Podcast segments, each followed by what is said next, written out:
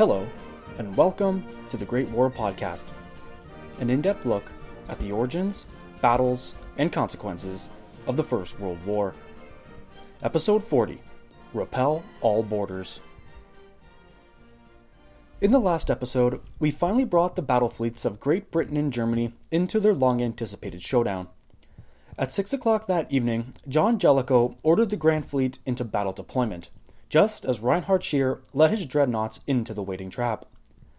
For 20 minutes, beginning at 6:15 p.m. on May the 31st, 1916, the guns of 27 Grand Fleet battleships submitted the German High Fleet to a cacophony of gunfire never before seen in naval history. Outnumbered and outgunned, Scheer was forced to withdraw from battle, and after a brief, ill fated attempt to catch Jellicoe off guard, he ordered his squadrons away to the southwest. As darkness settled on the North Sea, the world's mightiest navies were in a standoff. Jellicoe, with the Grand Fleet, wheeled south, expecting to cut off the Germans' escape route and rejoin the battle by dawn. But on the German side, a horrified Reinhard Scheer faced a perilous position. His battered ships had run the gauntlet, and those which survived could not be asked to do so again. The German admiral had but one hope to escape the enemy before he was hunted down and destroyed. Just after nine o'clock, the Battle of Jutland neared its denouement. The dreadnoughts had fired their last salvos, but both sides knew more fighting awaited them. With daybreak forecasted for 2 a.m., Scheer had only five hours to make his move. Escape quickly, violently if necessary, or wait until dawn, when the great monsters of Jellicoe's fleet descended to complete their grisly task. Before getting started, I have one quick announcement. Turns out, we'll be talking about Jutland for at least one more episode. I'd hoped to condense things down to a nice three episode pack, covering episodes 38, 39, and 40, but later realized that the amount of material I wanted to cover was just not going to fit. So instead of ending off here, we're going to spill over into episode 41, where we'll look at the battle in retrospect specifically to discuss the dog and pony show which unfolded in England after the Grand Fleet returned home. But first, let's continue. After Scheer ordered his third battle turn just after 7:30 p.m., the Battle of Jutland, for all intensive purposes, was over. Although the High Seas fleet remained at large, it was broken psychologically, and its thirst for battle sapped dry. The Skagerrak operation, which began with such hope and promise, lay crushed and defeated.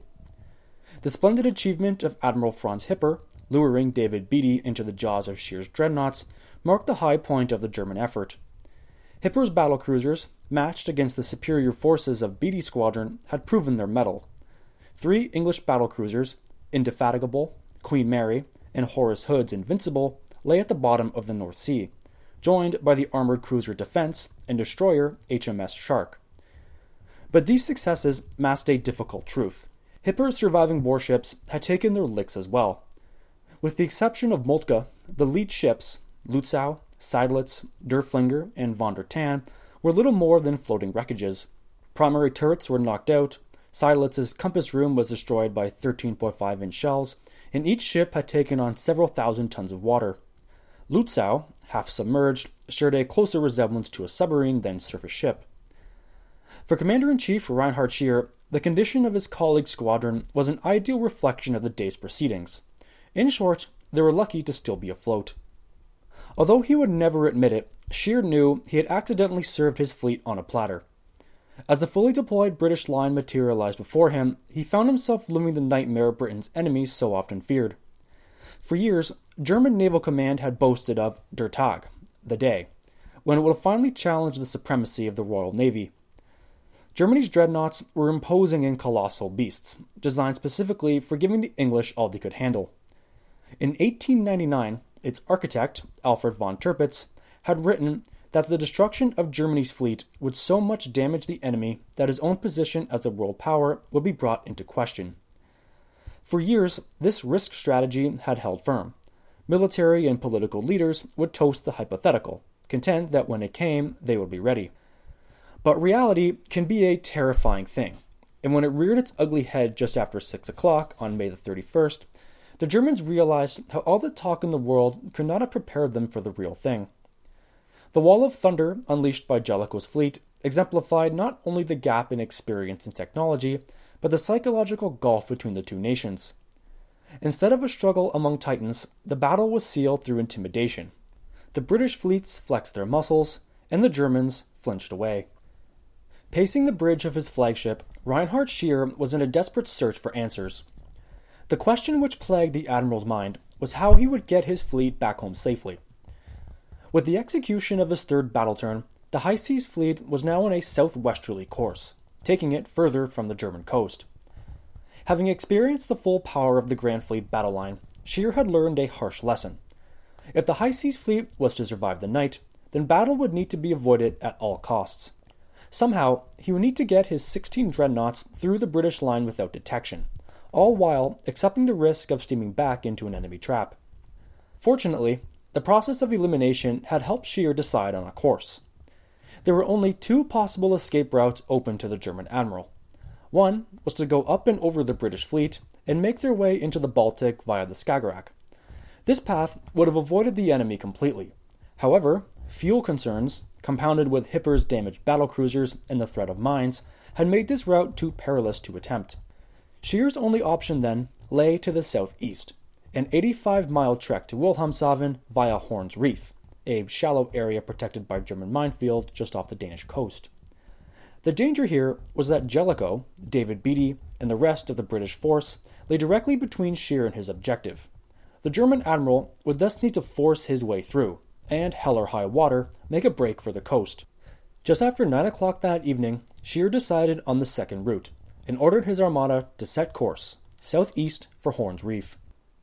Scheer was going to attempt his breakthrough with every weapon at his disposal. The fleet would press on with all possible speed, and any stragglers would be left to fend for themselves. Every ship was expendable when it came to the safety of the dreadnoughts. His torpedo boat and destroyer flotillas were instructed to attack any British ships on sight, while the dreadnoughts were to barge their way home. In preparation, Scheer aligned his fleet accordingly, so that his dreadnoughts, led by the aging 20,000 ton SMS Westfalen, formed the vanguard. Franz Hipper's heavily damaged battlecruisers were thus ordered to the rear, a pathetic reward given their efforts, they were now left to take their chances. At 10 after 9 that evening, the High Seas Fleet diverted course southeast, heading straight for home. Meanwhile, about a dozen miles to the east, John Jellicoe and the Grand Fleet were about to hand Scheer a gift of immeasurable value.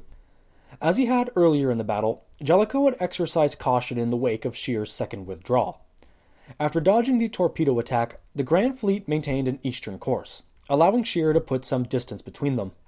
The fact the Germans managed to escape, despite having their T crossed for a second time, was met with a mixed bag of reactions from Jellicoe's admirals. As we saw at the end of last week, David Beatty was eager to track them down before nightfall, but was reined in as visibility became problematic. The truth of the situation was Jellicoe had no need to force battle at the moment and no one expected that the dreadnoughts had already fired their last shots of the Great War. Strategically, the Grand Fleet was in the best possible position. Deployed in battle formation and blocking Scheer's quickest route to home meant the British had the luxury of choosing their next move. Jellicoe, of course, through fear of mines and torpedoes, was not interested in a nighttime pursuit. His concern now was to conserve fleet supremacy overnight and be ready to deliver the finishing touches by dawn. He calculated that the best way to ensure this was to put the Grand Fleet on standby and order his squadrons to avoid engaging the enemy until morning. Now, Jellicoe's order to break off battle is one of the more controversial aspects of Jutland, especially since it came after the High Seas Fleet was zeroed in his crosshairs. But to fully grasp why this decision was made, it's important to understand the tactical and strategic situation in which Jellicoe found himself.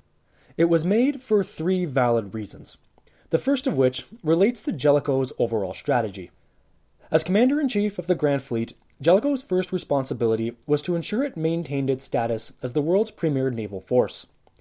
For him, destroying the German fleet was always of secondary importance, especially if it came at the risk of fleet hegemony. Jellicoe was not a gambling tactician. He believed that safety lay in numbers, and he correctly maintained that the root of British naval power had always been its numeric superiority, not some cultural appropriation that British sailors were naturally better than everyone else. Jellicoe was thus unwilling to challenge 400 years of history, and was not able to play into Scheer's favor by dividing his force and scouring the sea for his elusive opponent. Indeed, many saw this strategy as too conservative, especially since it didn't quite gel with the Nelsonian principles the British were so cavalier about. And when we talk about what went on after Jutland, it was Jellicoe's handling of the fleet at this juncture which underwent the most scrutiny. That said, however, Jellicoe was concerned about the Grand Fleet's vulnerability to torpedoes, and he suspected that Scheer would use the lull in action to launch a major torpedo strike. As you'll recall, Scheer had made his name as a torpedo specialist, and Jellicoe believed he would not waste an opportunity to deploy the underwater weapon. Fearing this, Jellicoe was not going to tempt the Germans by exposing his fleet's position, and so ordered his admirals to refrain from firing unless under attack themselves. So, keep the fleet together and maintain supremacy, perfectly justified given the situation. The second reason relates to tactics. Jellicoe wanted to avoid a night battle because British crews were not trained to fight them. Indeed, few navies at the time had placed an emphasis on night fighting. European and American naval officers had been taught to avoid nocturnal battles due to their confusing and chaotic nature. But the German Navy was the exception to the rule, and Jellicoe was well aware of this. German naval planners knew they would never be able to surpass the English numerically, but hoped to get a leg up on the competition by drilling their crews in the nocturnal art. A nighttime naval battle was a vastly different creature. Targets were more difficult to identify, and as a result, night combat resembled a close quarter knife fight rather than a big gun slugfest. It required a collaborative effort between searchlights and gun crews, working together to isolate ships from an enemy formation. It was a three step process once a target was identified, the attacking ship would blind its target with an array of concentrated searchlights. Immediately after, the secondary armament of the attacking ship would roar to life, racking its target with point blank gunfire. After delving out its punishment, the attacking ship would then switch off its lights and fade into the blackness. Needless to say, being on the receiving end of such an attack was a terrifying ordeal, as the English were about to learn firsthand. The third factor, which led Jellicoe to delay battle until dawn, can be boiled down to one simple fact. He did not trust the quality of British seamanship. His suspicion was not unfounded. Grand Fleet gunnery had never been great, as after action reports will confirm. But with nighttime approaching, his concern was centered on the nervous and anxious sailors at the front. As of 8:30 p.m., when Beatty last sighted Hipper's battle cruisers, neither fleet knew where the other was, and had Jellicoe told his men to prepare for night action, it was just as likely they might mistake one of their own for a German. Inadequate searchlights and a lack of star shell, a special projectile used to identify potential targets, further justified Jellicoe's pessimism.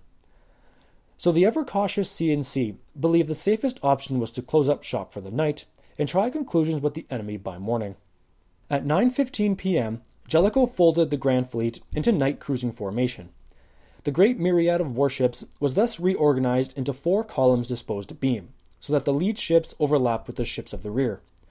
Unlike normal daytime formation, this allowed for each squadron to stay in visual contact, presenting a smaller target for nocturnal hunters.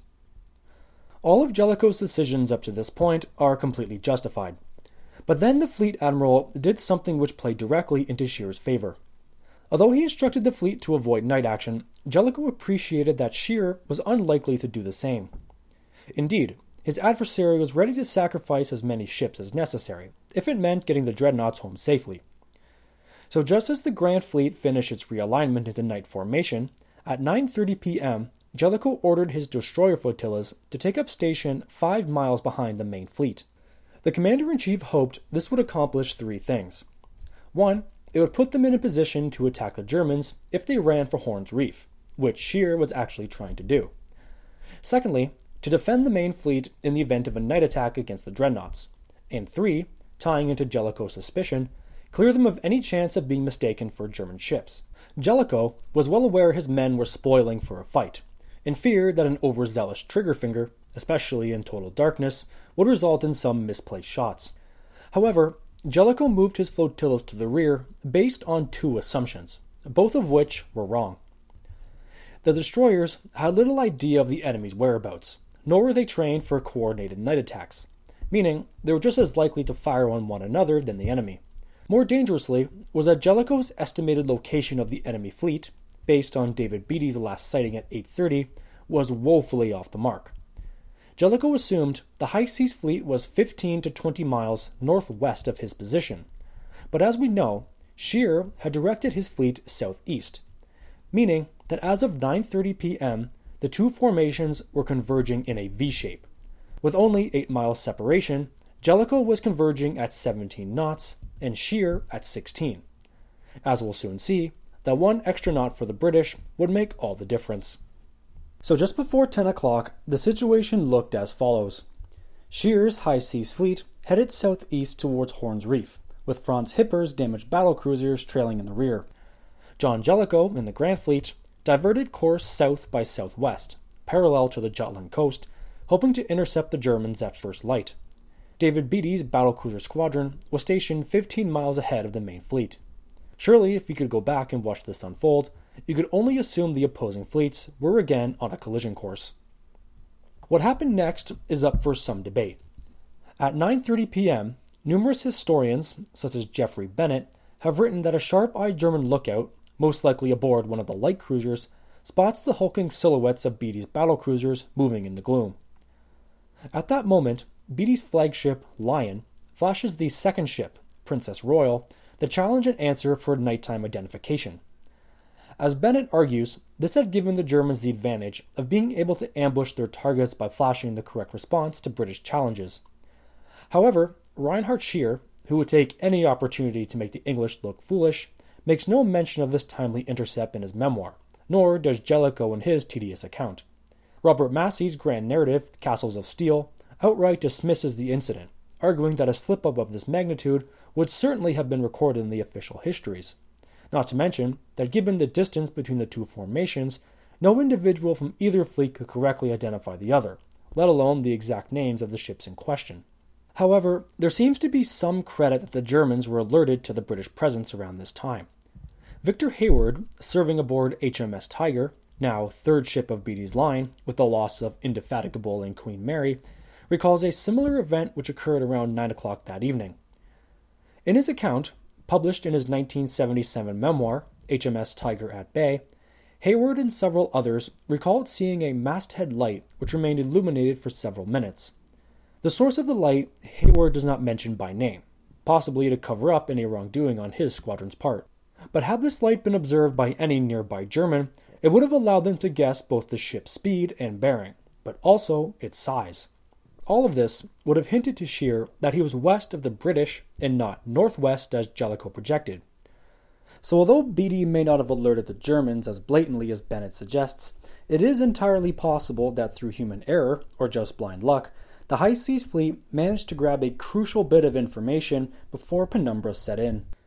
The debate surrounding this particular episode no doubt stems from a larger issue, which is that the coming night action at Jutland does not form a coherent narrative. Since both fleets were surrounded in darkness, historians have been forced to rely on the reports from single ships and eyewitness accounts which don't reflect anything more than what was experienced on an individual level. In fact, one of the more startling things about the nocturnal episode is the volume of words such as most likely, probably, and potentially which crop up in the record. Even in the weeks following the battle, when reports were easier to confirm or refute based on damage assessments, many veterans remained stoic in their accounts, refusing to believe they were victims of mistaken identity. So, unlike the run to the south slash north or the dreadnought actions, the night of May the 31st is dominated by confusion. So, all we can really do is form a timeline based on the various encounters, the first of which got underway at exactly 10:30 p.m. Since the Grand Fleet was moving one knot faster than the high seas, they arrived at the point of convergence ahead of the Germans. Most accounts use the same visual, so I'm just going to cut a corner and use it here. The converging V shape was now an X, the British occupying a northeast to south by southwest track, and the Germans a northwest to southeast track. Jellicoe's dreadnoughts had passed the point of contact two hours prior to Scheer's vanguard, leaving his destroyer flotillas stationed in the rear to contend with Scheer's fast approaching battleships. It was 10:30 p.m. when 4th Flotilla noticed something was up. The British ships in question were the light cruisers HMS Southampton, commanded by our old friend Commodore William Goodenough, and the HMS Dublin. Lookouts aboard the English ships noticed five unidentified vessels, 800 yards to starboard, making parallel course.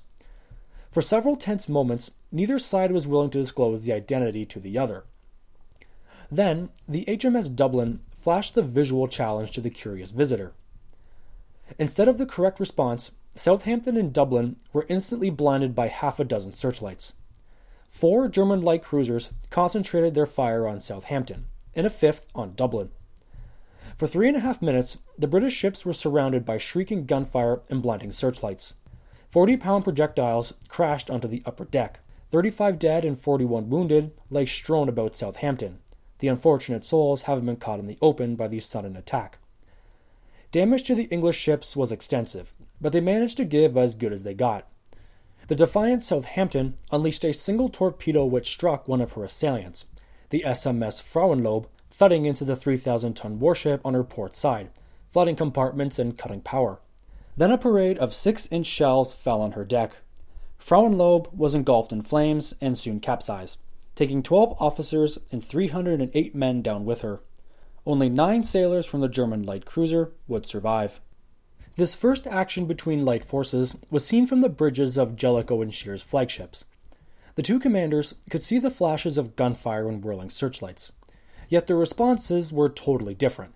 Scheer continued his relentless drive, ordering his captains to maintain course regardless of the consequence. Jellicoe, on the other hand, was not the slightest bit surprised. As we saw earlier, he expected Scheer would attempt a torpedo strike against his line, and so he attributed the action at 4th Flotilla to be exactly that. But we need to be careful when saying this. It would be wrong to accuse Jellicoe of being negligent. He was far from it. The reason he did not alter course was because A.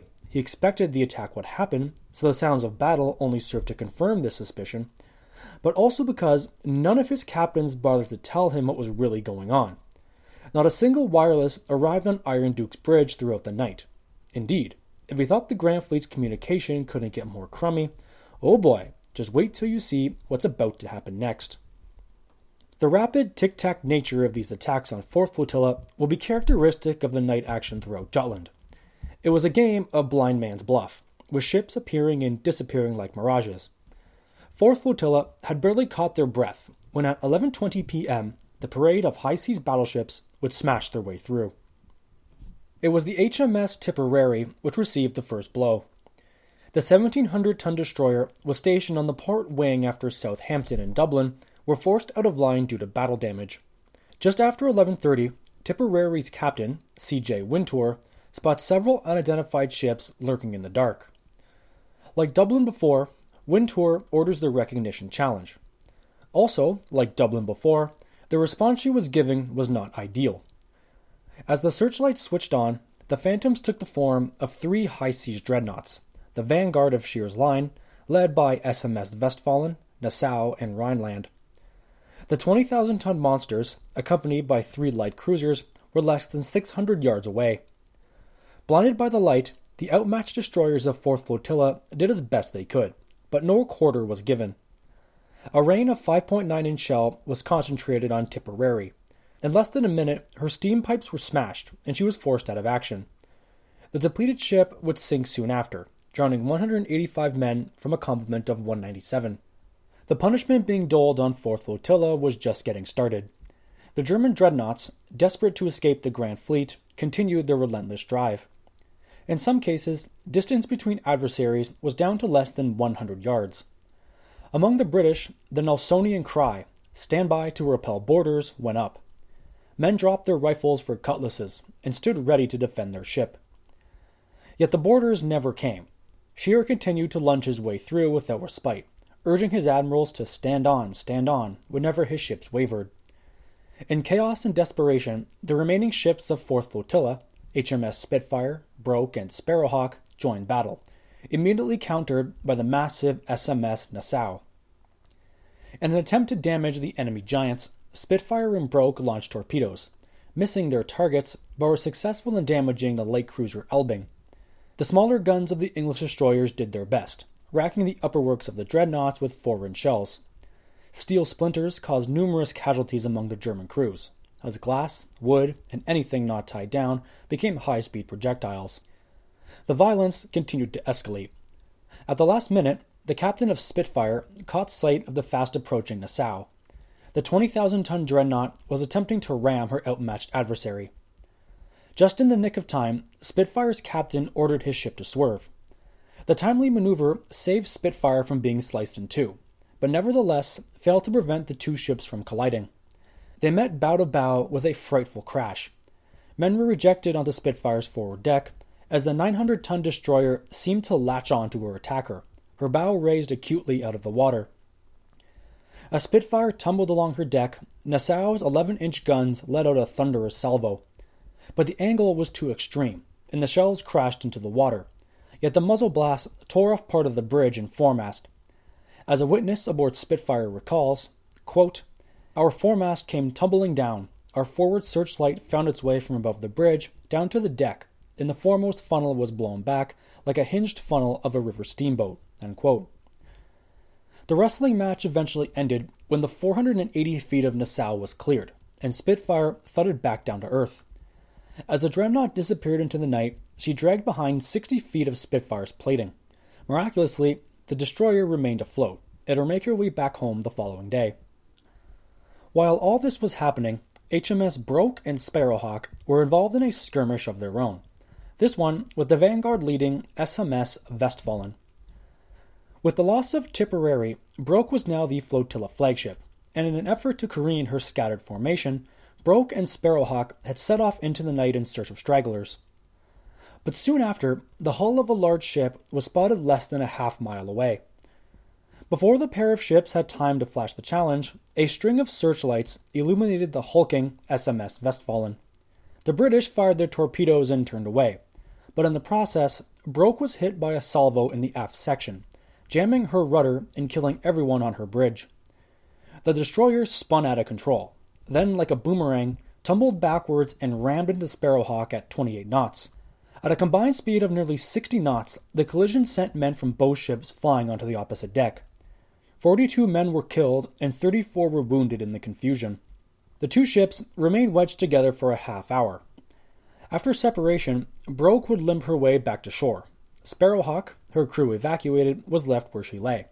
She would be scuttled early the following morning when choppy seas foiled a towing attempt. Meanwhile, John Jellicoe remained oblivious that Scheer was driving right through his flotilla screens. The thunder of gunfire could be heard off the starboard quarter of Iron Duke, and the glow of muzzle flash was reported throughout his battle squadrons. Yet Jellicoe could only believe it originated from the torpedo attack he had anticipated earlier. The destroyer captains, fully occupied in their thrust and parry contest with Scheer's dreadnoughts, had not sent any messages to the fleet commander. As far as Jellicoe knew, the German battle fleet remained northwest of his current position. However, at 10:15 that evening, Room 40 codebreakers had deciphered Scheer's fleet order of 915, the one which instructed the High Seas Fleet to break southeast for Horn's Reef.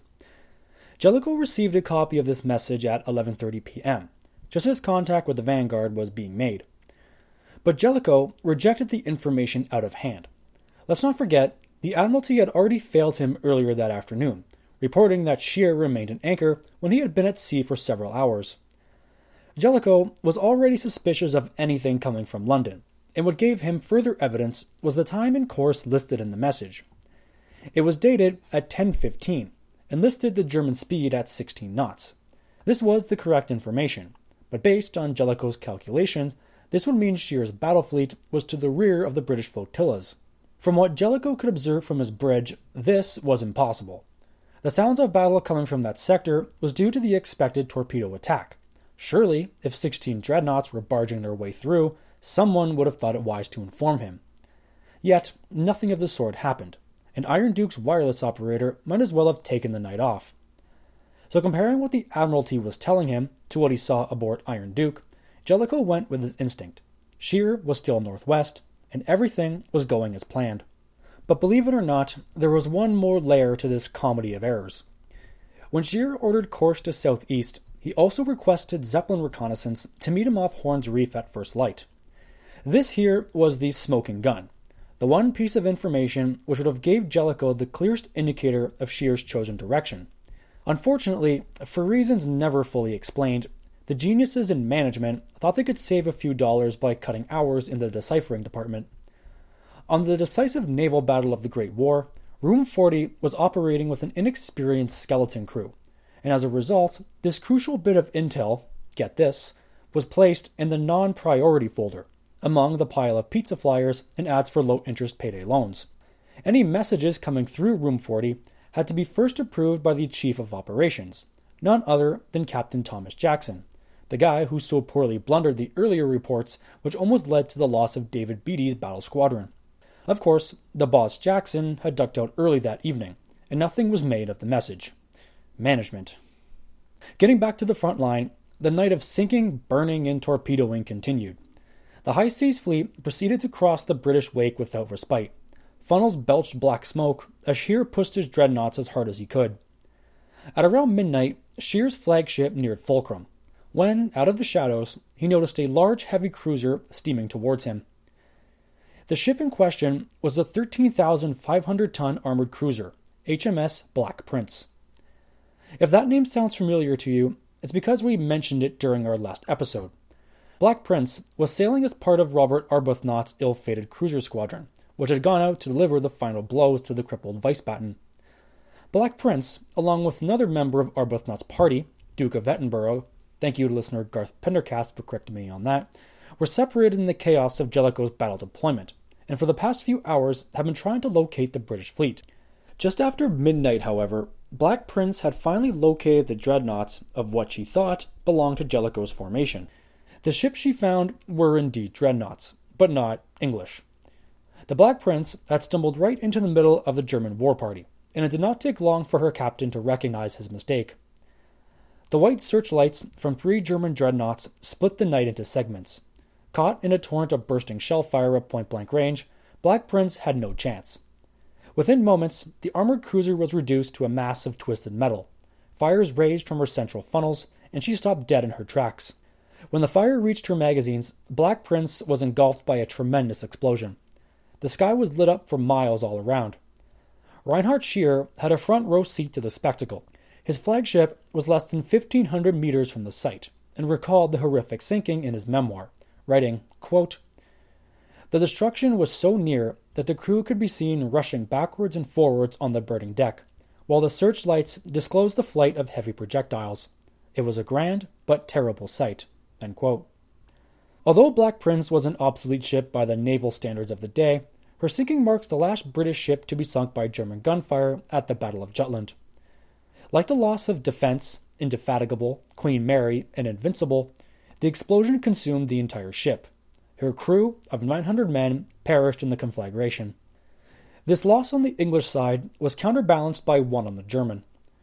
In the North Sea's obsidian waters, Scheer's battleships had worked their way around the port side of Jellicoe's formation and were now facing the final straightaway, a 30 mile dash for home base. They survived the violent clashes with 4th Flotilla at a cost of only two light cruisers, Frauenlob and Elbing, the latter having been abandoned due to extensive torpedo damage. But as they neared Horn's Reef, Scheer's battleships would encounter one last group of British destroyers. The time was 1:45 a.m. Daylight was beginning to creep its way back on the horizon. Throughout the night, 12th Flotilla had not been involved in any of the night skirmishes. It had observed the booms of gunfire and orange flashes in the distance, but understanding its position and obeying Jellicoe's order against night action, 12th Flotilla had held course. Consisting of nine destroyers under the flagship HMS Faulknor, commanded by Captain Anselan Stirling, the formation was preparing to resume the daylight battle which Jellicoe had predicted. Suddenly, a keen eyed lookout spotted the dim silhouettes of German battleships materialize out of the western shadows. This time, it was the English who had the upper hand. The destroyers of 12th Flotilla were obscured by the dawn mist, and with the sun peeking over the east, meant the effect of enemy searchlights would be negated. Like sharks circling their prey, nine British destroyers increased speed to 32 knots and closed in on the aloof Germans. In his memoir, Victor Hayward describes the coming strike as the perfect example of a night flotilla attack. Swooping in from the east, the destroyers launched their torpedoes.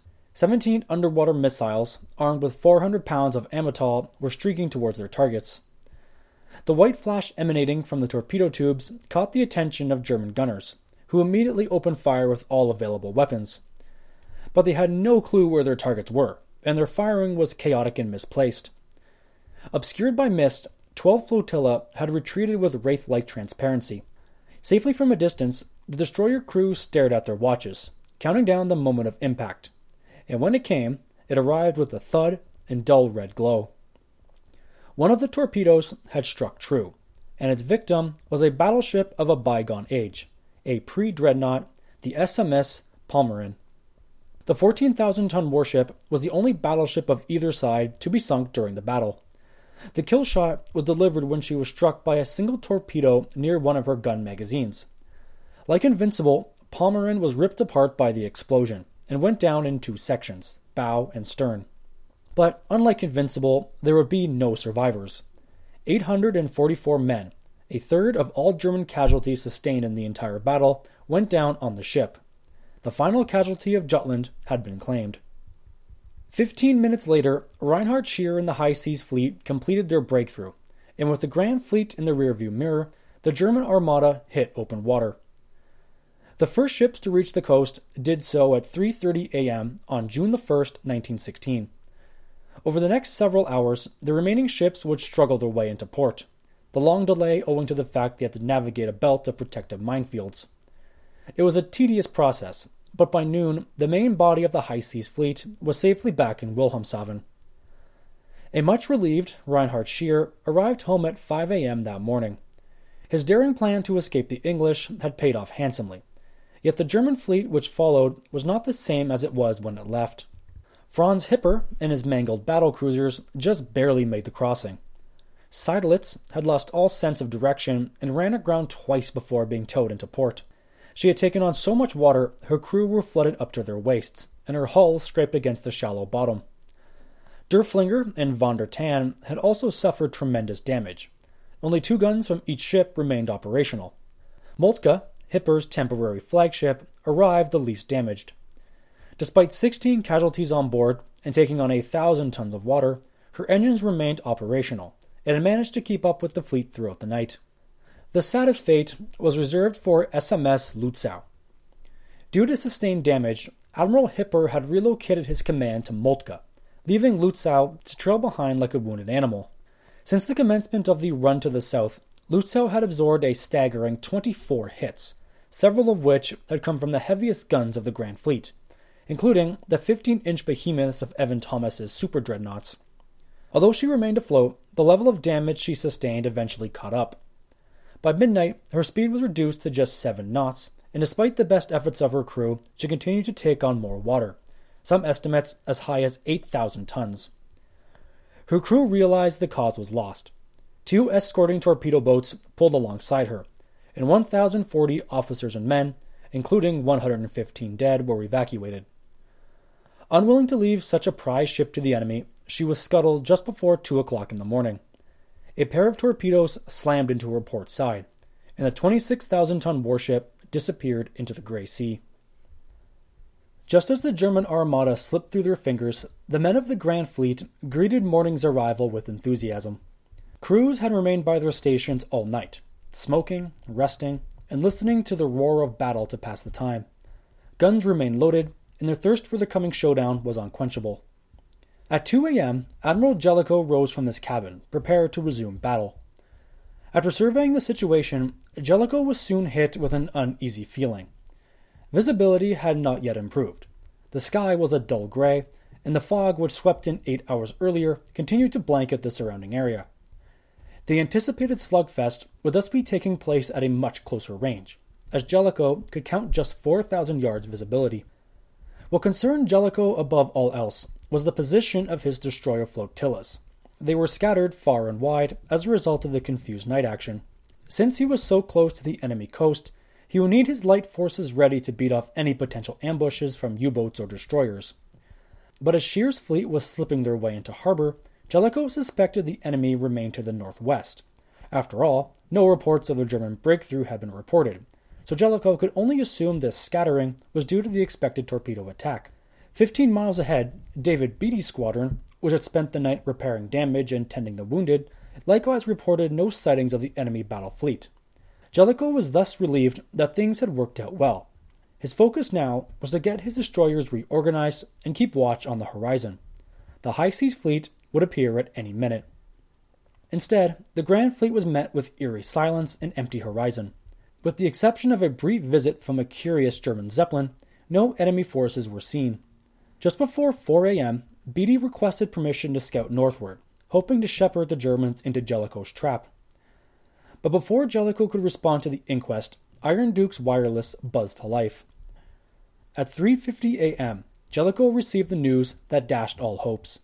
The Admiralty had learned one hour earlier that the High Seas Fleet was within 16 miles of Horn's Reef. By the time it took to decipher, broadcast, and then relay the news to Jellicoe, it was too little too late. Since an hour and a half had elapsed, Jellicoe could only reach one conclusion. At 4 a.m. on June 1, 1916, Admiral John Jellicoe reported to his admirals that the enemy fleet had returned to harbor. There was to be no completion of yesterday's work. The curtains for the Battle of Jutland were drawn. All Jellicoe could do now was collect his fleet and hope to pick off any enemy stragglers. The Germans, however, had done a good job of covering their tracks. Ships which couldn't travel were abandoned and scuttled, but the telltale signs of battle remained. Hundreds of corpses floated in the great oil smears which marked the graves of once proud warships. For the remainder of the morning, the Grand Fleet reorganized and took stock of their numbers. Among the damaged ships of David Beatty's squadron, those who succumbed to their wounds were buried at sea, in quick but emotional funerals. Although a clear picture had yet to be formed, Jellicoe was beginning to learn the cost and magnitude of the battle. At 11:30 a.m., David Beatty was finally able to relay the loss of Queen Mary and Indefatigable. Jellicoe, who up to this point was only aware of the loss of Invincible, was disheartened by the news that the two battle cruisers had been sunk, especially when it was made clear they were lost in single explosions. Jellicoe knew that casualties were going to be high, but there was little he could do while at sea. Ships would first have to be brought home for assessments and repairs. The wounded needed medical attention. After that, the paperwork would start. Captains would file their reports to squadron commanders, and the bureaucratic machinery of the Admiralty would switch into high gear. Yes, the fun was just getting started. At 11 a.m., Jellicoe reported to London that the Grand Fleet was returning to port. Next week, we'll close the book on the Battle of Jutland by examining what went on after the Grand Fleet was safely in anchor, and what Jutland meant for the war in a wider context. Needless to say, there would be questions aplenty. Since no one had planned or expected the battle, no one knew how to react when news of it began to percolate. It was the Germans who set the tone. Having arrived home before the English, Berlin wasted no time in proclaiming the Battle of the Skagerrak a resounding victory for the German Navy. As the news worked its way over to London, it set off a frenzy which would soon eclipse everything England had experienced thus far. Indeed, as men like John Jellicoe and David Beatty were to learn, facing the German fleet would be nothing compared to what awaited them when they stepped off onto shore. That's it for this week. Be sure to check out our website at thegreatwarpodcast.podbean.com Listener feedback is greatly appreciated, so if you have any questions or comments, you can follow us on Twitter at Great War Podcast or reach us through email, thegreatwarpodcast at outlook.com. If you're interested in supporting the show, an easy way is to look us up on iTunes and leave a five star review. iTunes charts their podcasts based on the number of user reviews, so the more feedback we have, the higher we'll place. This will help keep us afloat in the rankings and help attract new listeners. A second way to help out is if you have any loose change burning a hole in your wallet, you can make a one time donation through the homepage. This will go to help cover the cost of acquiring sources and ensure the show delivers the most accurate and up to date research available. This week, I would like to extend a big thank you to listeners Godfrey Roberts and Keith DeFabio, who recently made donations. Thank you so much for your donations, guys. And Godfrey, I hope your issue with Chromecast has been resolved. Thanks again for listening, and we'll see you again shortly.